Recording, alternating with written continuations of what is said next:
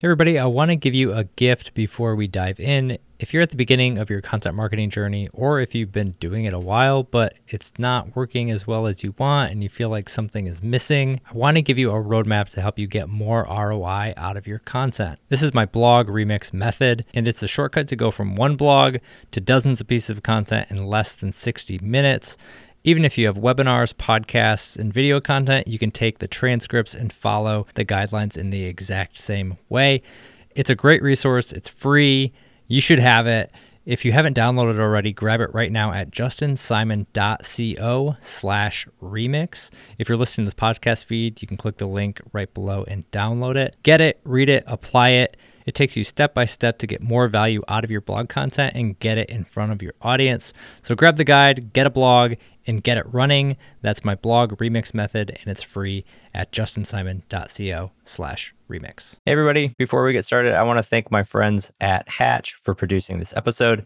You can get unlimited podcast editing and strategy for one flat rate by visiting hatch dot f m. All right, let's get in the show.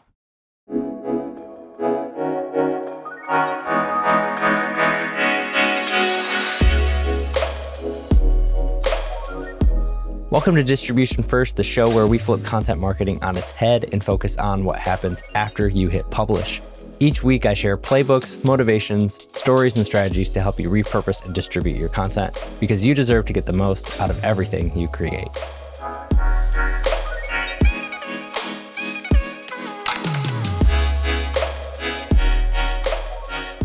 So when it comes to content distribution, one size definitely does not fit all. And so the channels that work for one company may not work for another.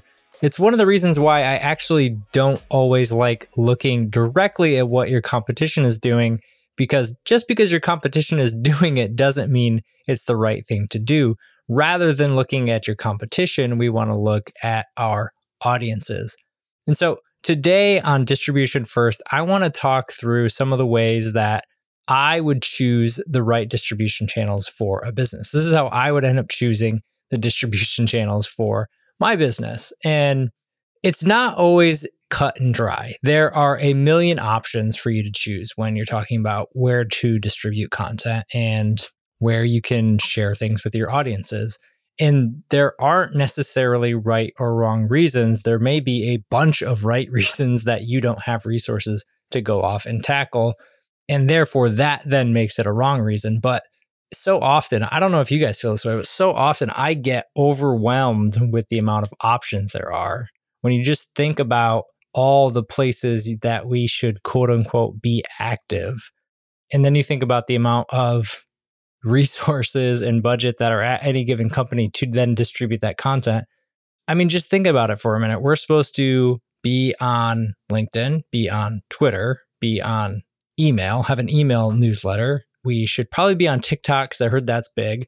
YouTube is massive, and so we definitely want to be in there. Are we getting our stuff on Google? What about Instagram Reels? What about, and something new, you know, cl- a thing like Clubhouse, now that comes and goes, but oh, let's add in Reddit, let's add in this, let's add in that. And there's so much analysis that it leads to paralysis and you end up not wanting to do anything but hit publish and move on. And so for me, I think one of the main things to think about before you even start distributing content is understanding the difference between demand capture and demand creation. And this is not a new concept, but I think for distribution, it's important to sort of balance those things out because you can instantly slice your content right down the middle and start to organize it by those two categories. And so demand capture, this is you're selling shoes and someone is searching for best running shoes and you serve that up for Google. Whereas demand creation is more like seven reasons barefoot running shoes are going to change the way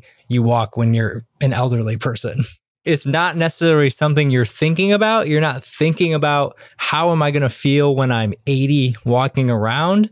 But for a barefoot shoe company, they may want you to think about that in order to buy their shoes. So you've got these two different spheres. You have stuff that people are already looking for, and then you have opinions and thoughts and leadership that you're trying to get out into the world. And typically companies will have both types of these contents. And you should have really two separate distribution strategies for those things. And so I think that what you have to do is actually split those two things out. You need to be able to have a strategy for both types of content and a distribution strategy for both types of content. So for your typical, maybe traditional S E O content, you might have that on one side of the chart here, if we're talking figuratively. You might have all your S E O content on one side. And that is stuff that if it's written content, you're trying to get served up in Google. And if it's video content, those are things that you might be trying to get up served on YouTube. Things that people are actively searching for.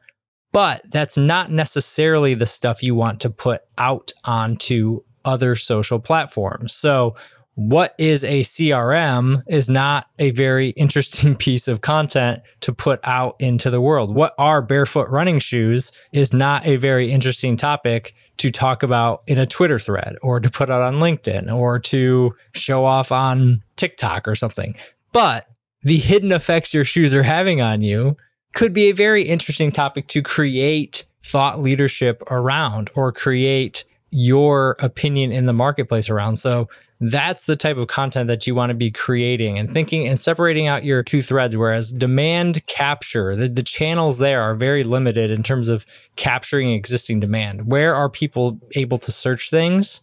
And then outside of that, what are the topics that nobody will ever search, but we want to get out in the world? And what happens is oftentimes companies will blend those things. So they'll have a an article that's more fit around demand creation where they're trying to get an original thought, an idea, change a perspective, something like that. And they'll publish that and then say, okay, well, like how many keywords can this rank for? How many searches a month are we going to get for this? And if the answer is like ten or zero, then they don't even make any content around that topic when all they should have done is just reallocated the resources to be able to get that information out on distribution channels where you can capture the attention.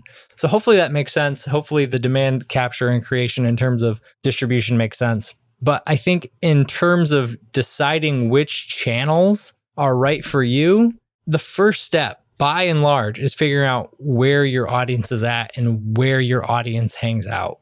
And it's so easy to get shiny object syndrome and to want to jump to a new platform and assume your audience is going to be there. And maybe they are there and maybe you should do your due diligence to do that, but that doesn't guarantee that they're going to be there. Because with distribution, the whole goal is to get content in front of your audience. And so having a core understanding of where your audience is, how they consume content, what do they like, what do they not like, do they like entertainment, do they like education, do they want information?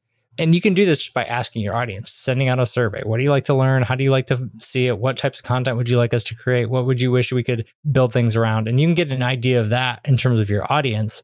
But what you want to avoid is putting your content in places where your audience isn't at. And so, for instance, if you're targeting B two B professionals, LinkedIn obviously makes a ton of sense. Even a channel like YouTube could make sense depending on what the topics are and what you're trying to sell.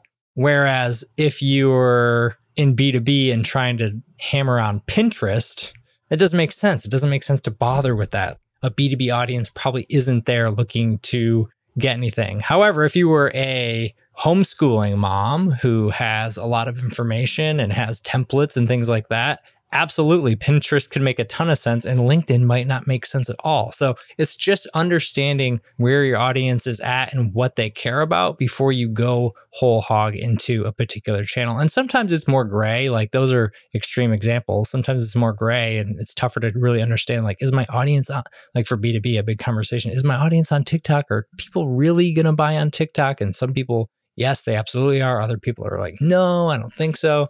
But at the end of the day, you kind of just want to be able to create a plan that makes it easy enough for you to decide where you should put your time, focus, and energy. And finally, when you're thinking about your distribution channels, at the end of the day, you want to think about what you have the capacity to do. So it might be awesome that you think you should be creating YouTube content and putting that out there regularly. Do you have the infrastructure in place to be able to do that? Do you have an agency who can cut your videos for you? Do you have somebody in-house who can shoot videos and write videos for you? Is that something you're willing to learn and figure out and put the time into? Because the other easy trap to fall into is to create a bunch of plans or think we need to be in a particular place, but we don't actually have the structure, the infrastructure in place to be able to do that. And that's why I think the easiest platforms to start with are, most companies have a ton of blogs, a ton of blog content. The easiest things to start to do from a distribution standpoint are text-based distribution. So things like LinkedIn, Twitter, I wouldn't suggest Facebook, but you could do that. Reddit, like these different email, like creating an email thread as part of distribution, an email newsletter as part of distribution. And so being able to think what you have and what you can repurpose and distribute, but also think about what you can create, what you have the capacity to create, and then thinking about the distribution from that as well. And then pick one or two and stick with them. The biggest downfall people have when choosing distribution channels is choosing too many of them. They try to go whole hog on every distribution channel. They don't have focus. In order to succeed on any given channel, it's not, even if there was a button where you could press it and it would go off to every channel instantaneously, just posting is not enough on most of these platforms anymore. You have to actively be engaging on the platforms for the algorithm to give you points in order to get your stuff seen. And so simply posting, even if you're posting native content, isn't enough on most platforms. You need to be active and engaging and understanding. And most of the time, companies don't have the infrastructure to be actively engaged and interesting and having back and forth with their audience on six different platforms. There's just not enough people and not enough time. Hopefully this is helpful for you guys as you're trying to figure out and choose which distribution channels you're trying to go after. I know for me, it's one of the biggest hangups, and as far as this distribution first mindset is simply just picking your channels. And so I would not overthink it. My advice is always to pick one, nail and crush one, and then move on from there. So if you want to start today and this week and start narrowing in what you have, think about what channels you want to hit. And I think giving yourself a little bit of freedom to say, hey, in six months, if we were absolutely crushing LinkedIn, if we were absolutely crushing YouTube Shorts, if we were absolutely crushing Twitter, would that be a win? And I think imagining what that could look like for you and how you can get there can give you a jumping off point to actually want to put some focus and effort into it. And then from there, you can always expand on, because a lot of the things that you learn on one channel are repeatable for other channels as well.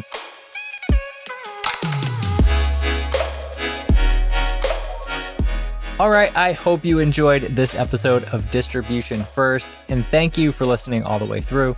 I appreciate you so, so much. And I hope you're able to apply what you learned in this episode one way or another into your content strategy as well. Speaking of strategy, we have a lot of things going on this year that are going to help you build your brand, ten x your content, and transform the way you do content marketing. Make sure to subscribe to the show and sign up for my newsletter at justin simon dot co so you don't miss a thing. I look forward to serving you in the next episode as well. And until then, take care, and I'll see you next time.